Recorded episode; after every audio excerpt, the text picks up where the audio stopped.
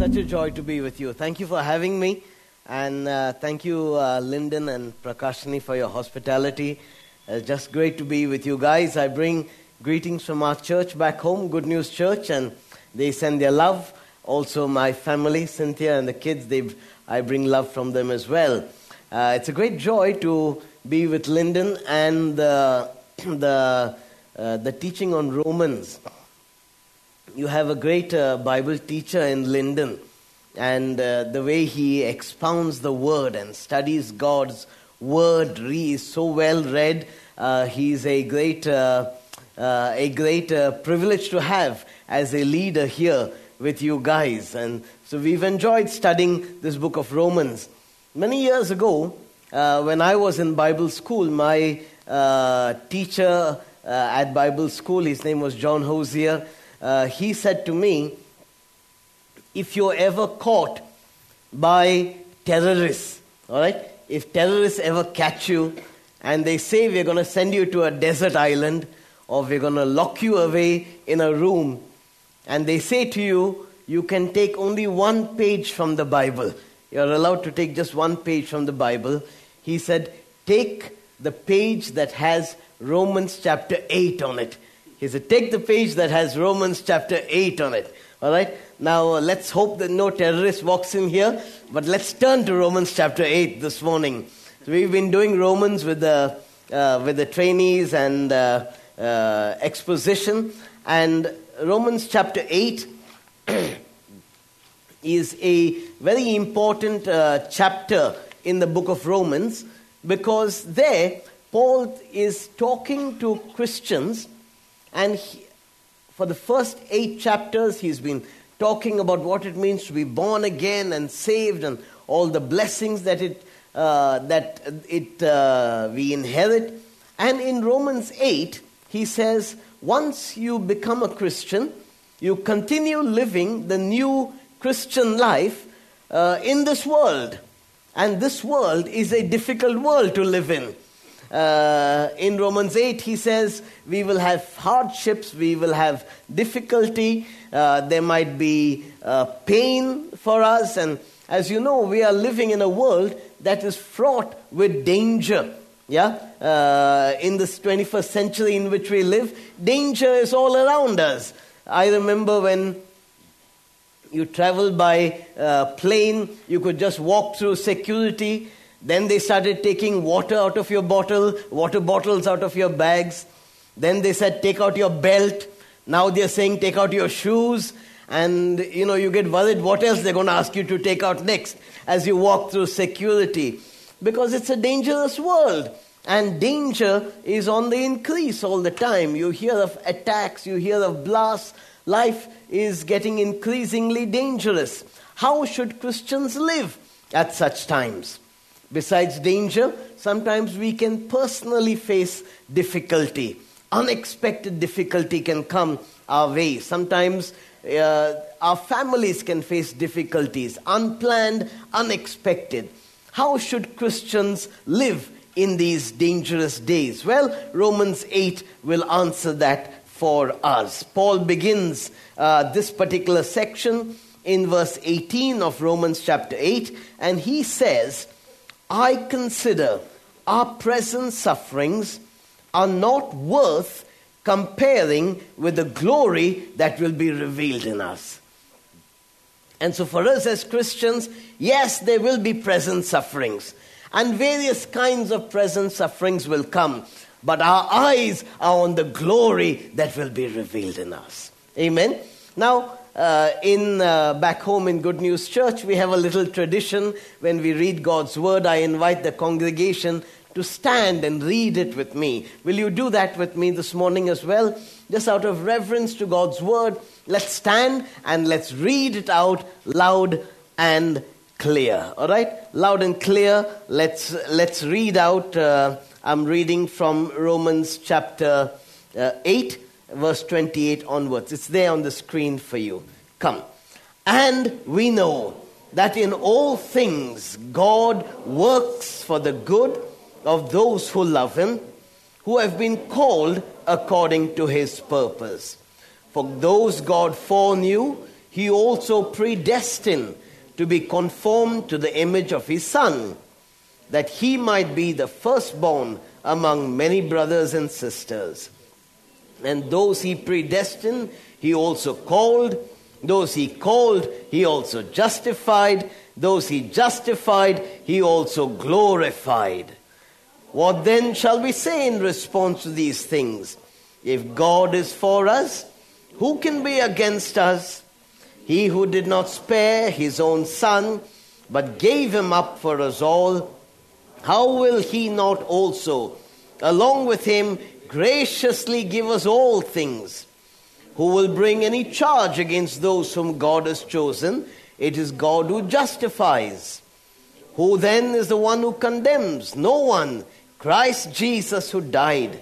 More than that, who was raised to life, is at the right hand of God and is interceding for us. Who shall separate us from the love of Christ? Can trouble or hardship, persecution, famine, nakedness, danger, or sword, as it's written, for your sake we face death all day long. We are considered as sheep to be slaughtered. No, in all these things we are more than conquerors through him who loved us. For I am convinced that neither death nor life, neither angels nor demons, neither the present nor the future, nor any past, neither height nor depth, nor anything in all creation will be able to separate us from the love of God that is in Christ Jesus.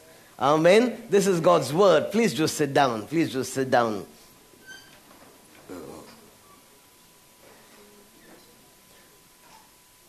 Paul says to us that as we live lives in this dangerous world, as we live lives and we will encounter suffering of many kinds, uh, how do we cope with this life? How do we emerge as more than conquerors? He ends this passage by saying, You are more than conquerors. How do we cope? How do we manage to work through life emerging as more than conquerors? Well, Paul says the way to do it is to keep your eyes on this great salvation. This great salvation. And so this morning, the title of my message is This Great Salvation That God Has Given Us. And Paul gives us very quickly, in a couple of verses, five things about this great salvation.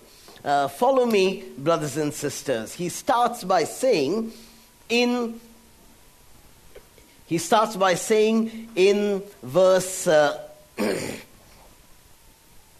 verse 29 all right he starts by saying to us in verse 29 that for those whom god foreknew he predestined to be conformed to image of his son that he might be the firstborn among many brothers. Those he predestined, he called. Those he called, he justified. And those he justified, he glorified.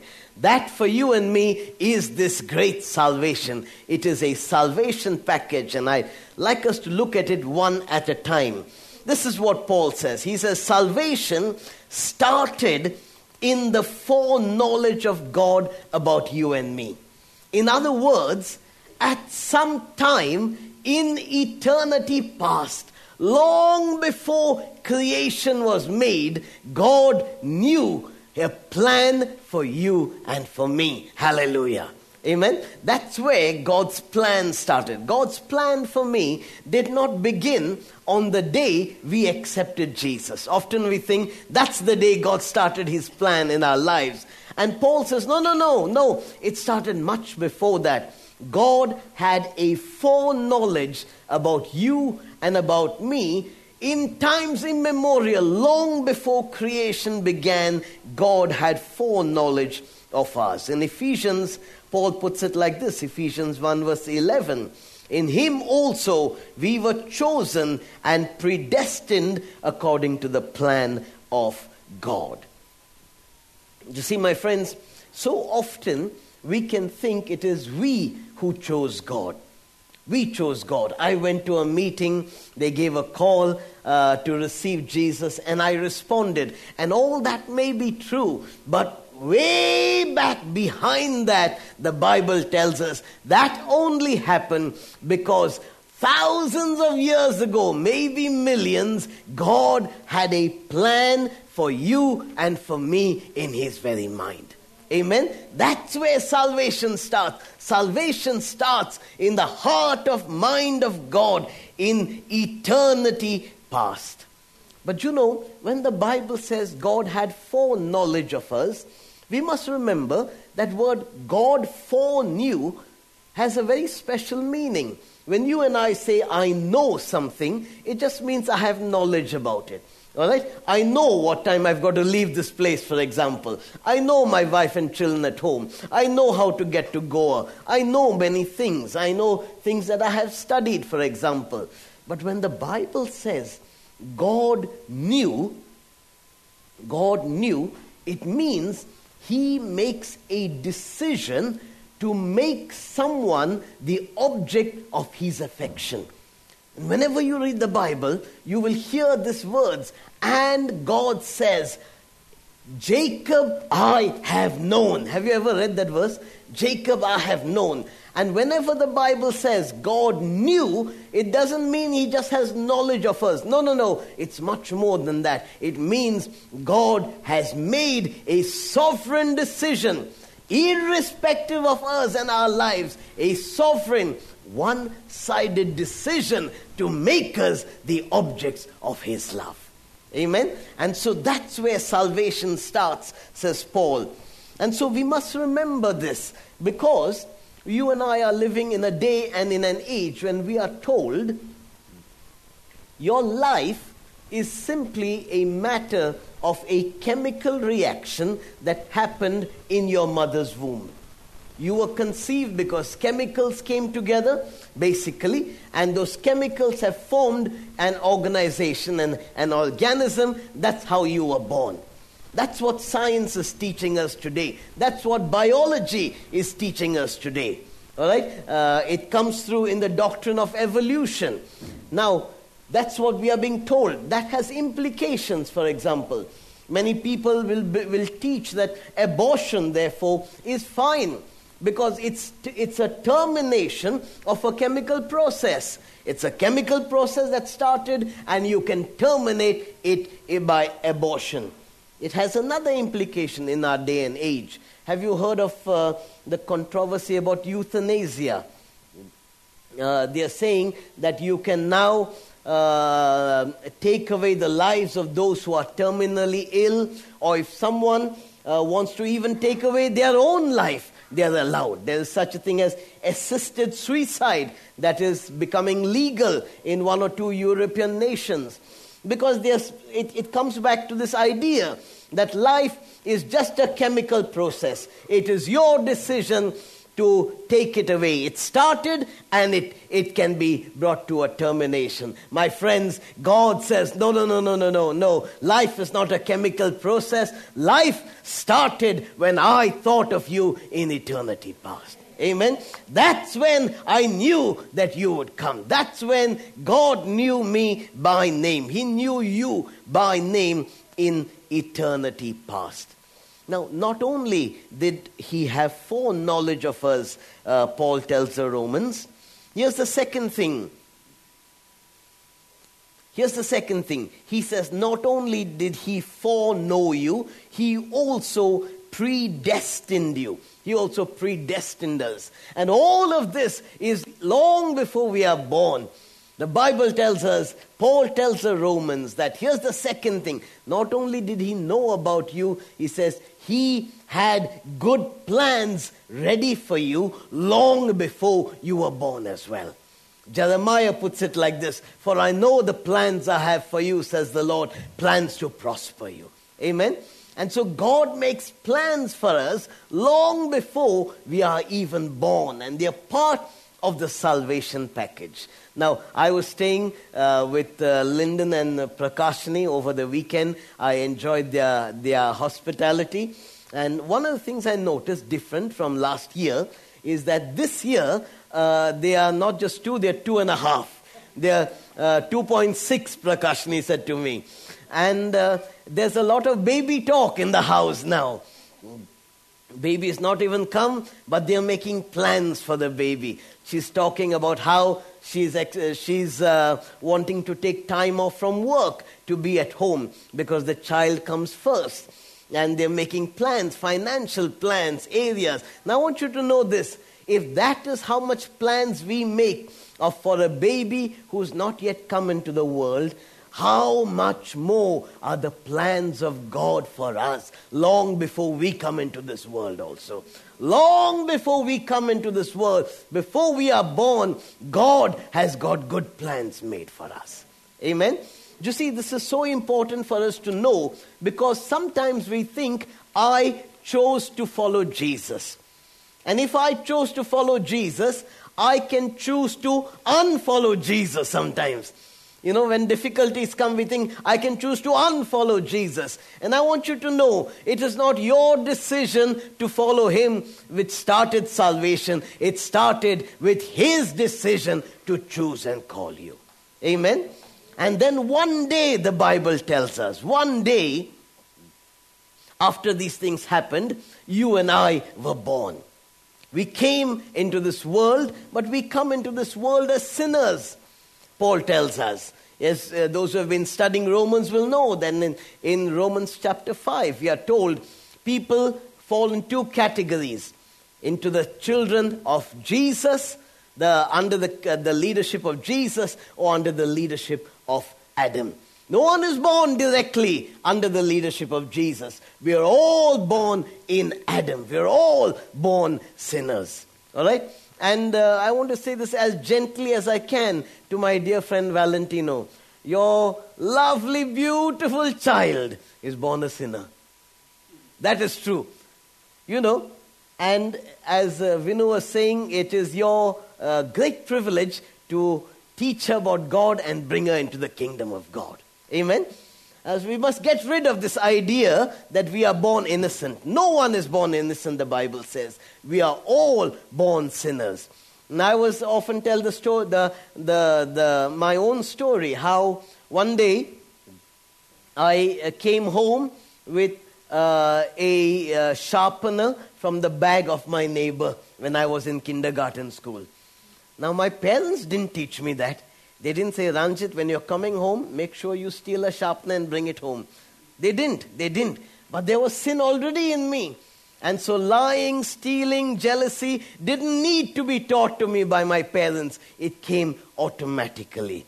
And so we are born sinners, the Bible says. We choose sin. Sin is not difficult for us. And then one day, in our sinful state, but the Bible tells us, Paul tells the Romans, God called us. Hallelujah. Amen.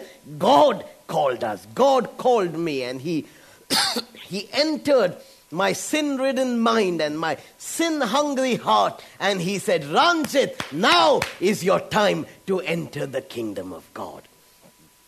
Would you say that is true for you as well? Was there a time when you didn't know Jesus? And was there a time when Jesus called you and he said, Come now, come? Amen? And the Bible calls that an irresistible call. Theologians say, when Jesus calls you, you can't say no to that call. That is the call of the one who made you. That's the call of the Good Shepherd. Amen? And against our wishes, against what our people say, we make our way into the kingdom of God.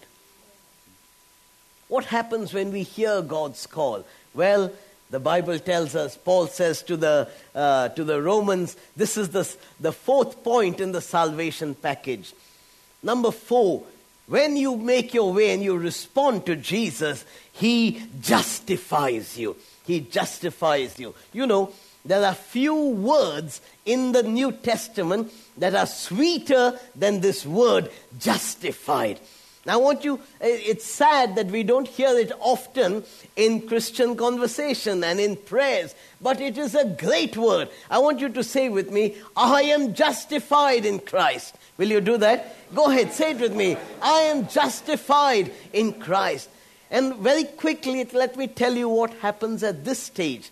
At this stage, God takes you and me as ordinary sinners with black hearts and dark minds, idol worshipping, evil seeking sinners. He takes us, washes our sins away by the blood of His own Son, takes away a sinful heart, and gives us a new heart and a new life that now wants to walk in the ways of Jesus. Amen. That is called justification. It is an instant thing that God does the day you receive Him as your Lord and Savior. It is taking away the old and bringing in the new. You know, I once had a young man uh, in our church, and I said to him, Have you been born again? And uh, he said to me, he said, You know, uh, I'm not sure. I think little by little I'm becoming born again. Little by little I'm becoming born again. And I said to him, you, uh, uh, I don't think you've understood what it means to be born again. You don't become little by little born again. He thought he, uh, he, he thought I was asking about changing his life. And I often say, if you want to become better, you don't need to come to Jesus. You can go to Google. Google will help you how to become a better cook, a better teacher, better accountant, better professor. No, no, no. Jesus doesn't make you better. Jesus gives you a new life. Hallelujah. He takes away the old. That's why Corinthians says, if anyone is in Christ, the old has gone and the new has come. Amen. So we are justified. And then he sets us on this path of changing our life into the image of Jesus don't ever underestimate this miracle. You know, uh, China had a dictator called Mao Zedong. Uh, he was a very uh, uh, strong man, wicked sometimes. And when he died, he ruled the country for 27 years. When he died, they thought that there'll be uproar in the nation. And so, what his Politburo said to the doctors is this they said, Look, whatever happens, Try and make him look like he's alive to the people. And the doctor said, Look, he's dead. Life has gone. Death has started working in this man. We can't bring life back to a dead man. And they said to him, You know what happens if you don't listen to us. I, I often joke about elections in China. You know, they say in China at elect for elections, they have two boxes. Uh, either you put your vote in one box or they put you in the other box. They said, they say that's how voting is in China. And that's what they said to the doctors basically. The doctors injected his neck with 20 liters of formaldehyde, this dead body. His face got swollen, his neck became as fat as his body, chemicals began to ooze out of his uh, pores they cut his suit behind so that they could put it over his swollen body. They covered his body with a flag because it was such a mess. But still, the body began to decompose. And the Bible tells us that that is our condition before we know the Lord Jesus. We are on a journey of decomposition. Only Jesus gives new life. Amen. And I want to say to anyone who is here, maybe you're a visitor, maybe this is your first visit here, you've come as a guest or as a friend. I don't know, I'm an outsider, so I can say these things. But uh, I want to say this to you Your life, God made you in His image so that you might worship Him. And today, before you leave this hall, you can receive new life in the Lord Jesus Christ. You might think, what do I need to do? You need to do nothing. The only thing you can give him is your old sinful life. Receive him as your Lord and Savior, and he will give you new life. Would you say amen to that? Amen. You know, uh, last Sunday uh, in uh, Good News Church, I had just finished the first session and I was getting ready for the second session. Uh, a young man came for the first time, teenager, 16 year old boy uh, not a Christian, doesn't know Jesus at all, came to our service, and I met him at the end. And I said, uh, Have you received Jesus? And he said, No, I've not. And I said, Would you like to receive Jesus as your Lord and Savior? And he said, Yes. And people were standing in line for prayer, for healing. I said, Listen, please, can you be sick for another one day till I, so that I don't pray for you today? Because today, a soul is going to leave the kingdom of darkness and enter the kingdom of light. Amen. And I said, uh, No, there's others who can pray for you. And I sat there. In a few minutes, God opened this boy's heart. He received Jesus and he was instantly justified. Amen. And he moved from the kingdom of darkness into the kingdom of light. And I want to say this to you, brothers and sisters. Today, you can also bring many people. This is God's call upon your life and my life. Just as someone came, shared the gospel with you and with me, you and I are also called to go out and bring many others, to give this call of God to many others that they too might find salvation. Let me very quickly tell you the story of the Reverend John Harper. Reverend John Harper was a preacher. He was on board the Titanic. When the Titanic hit the iceberg and all were making a mad rush for the, for the, for the lifeboats, Harper said, Let the women and children and the ice and the unsaved go in the, in the lifeboats. Women, children, and the unsaved, let them get in the lifeboats. He kissed his only daughter goodbye for the last, last time, placed her on the lifeboat, went into the waters again. Not concerned for his life, he went to the unsaved people who are dying there and he said to them, Believe in the Lord Jesus and you will be saved. Sorry. Called out to a man hanging onto a piece of wood and said to him, Have you received the Lord? The man said, No. A second time, the, he came back to the man and said, Have you saved as yet? And the man said, No. Believe on the Lord Jesus and you will be saved. Harper said one last time to him and slipped beneath the waves. The young man clinging onto that board was rescued and later testified that he had indeed been saved, not by a rescuing ship, but by the gospel from the words of the Reverend John Harper. And if you are saved, brothers and sisters, today is the day when you and I have to go out and invite others into the kingdom of God. The door is still open. One day he will come and the door will be closed. But as of now, the door is open. Amen. Let's move on. Finally, finally, the last, uh, the last part of the salvation package, says Paul.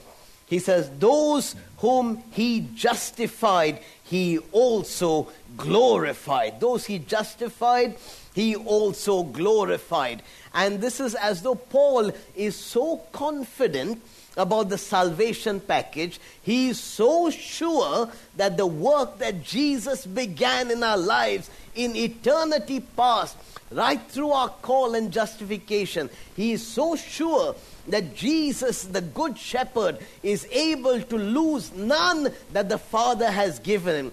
Paul is so sure of that that he speaks of what is going to happen as though it has already happened. We're going to be glorified one day, but Paul is so sure that because of Jesus' strong salvation, we will make it. He says, We are glorified already. It's as though he has now gone and shifted into the fifth gear on the highway of salvation.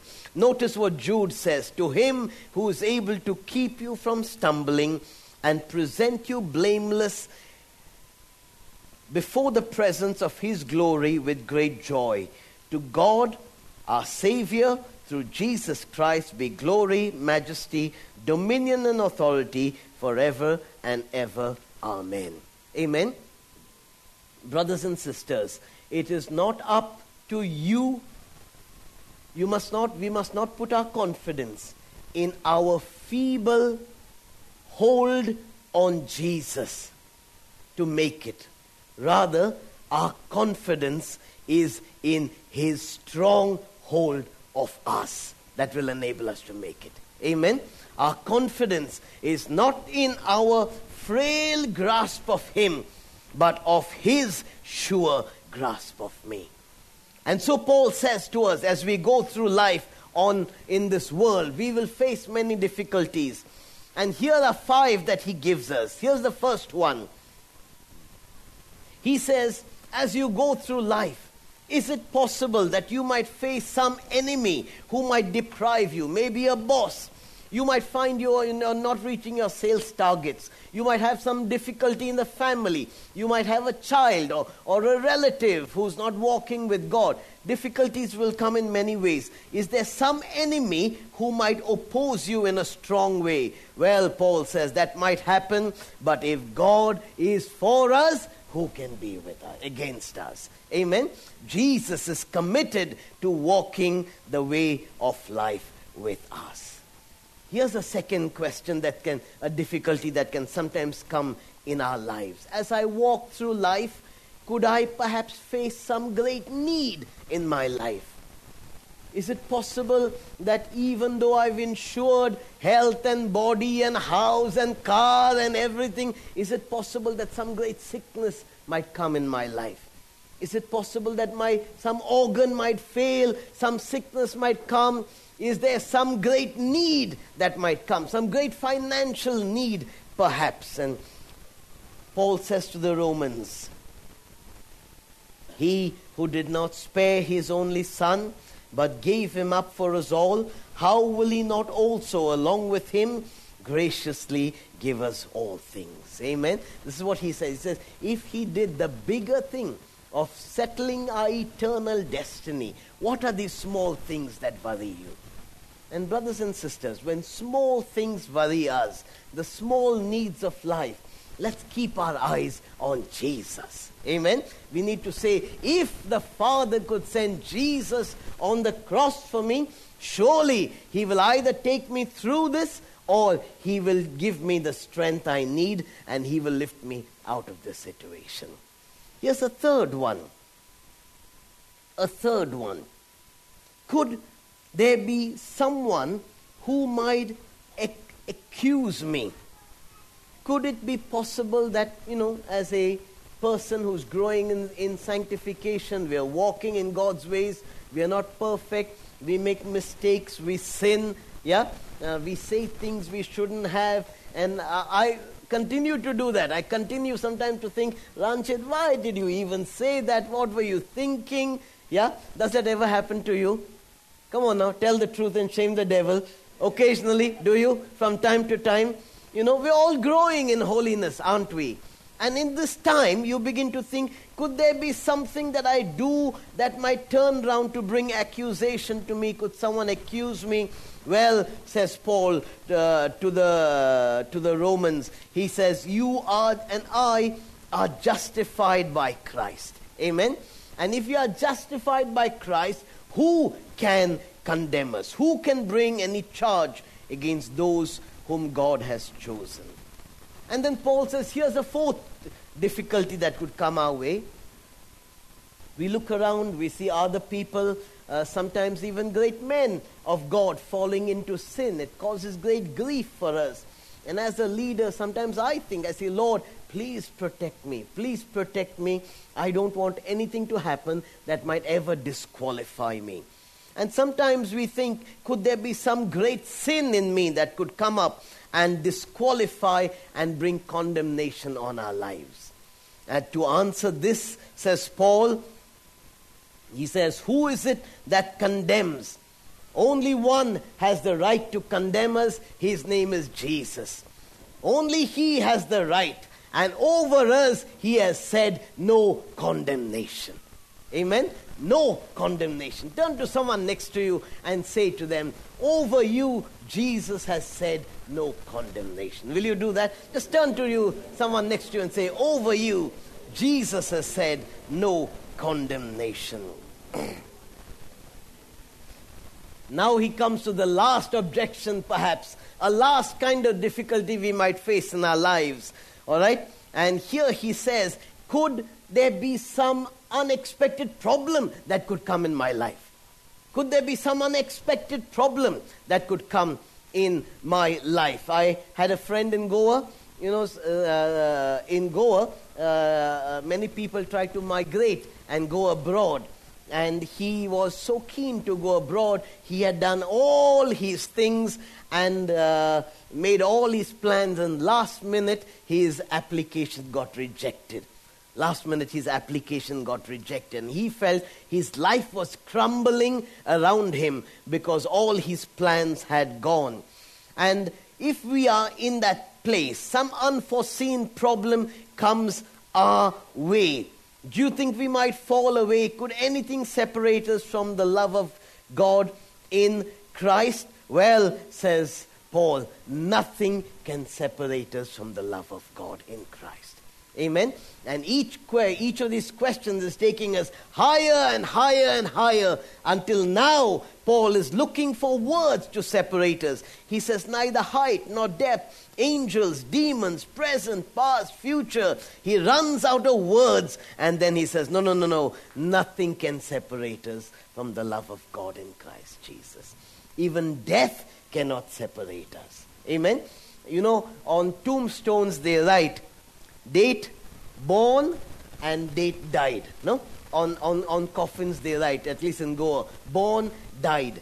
For you and for me, they will write born, born again, transferred. Isn't that true? Born, born again, transferred. Because even death cannot separate us from the love of God that is in Christ Jesus.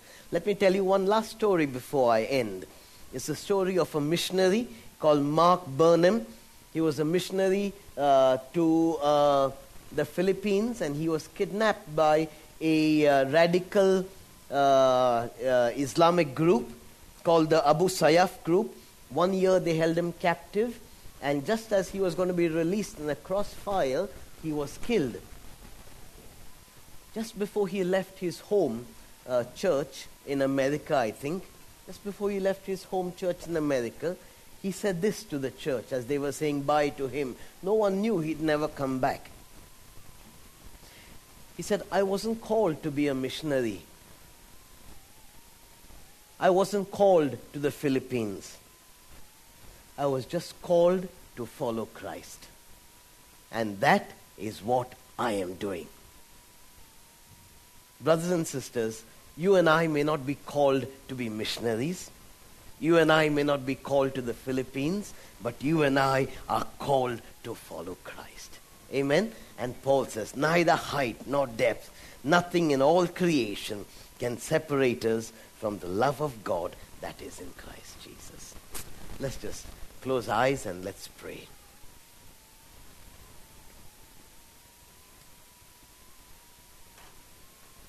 Father, I'm so grateful to you that we did not choose you, but you chose us in our Lord Jesus Christ. And as we live in a world that's increasingly dangerous, there will be, Lord God, suffering for some of us, and for some, perhaps even death. When these things come to us, I pray that we will walk strong in this great salvation. We will know that nobody can snatch us out of your hand for you had foreknowledge of us. You predestined us with good plans, Lord God.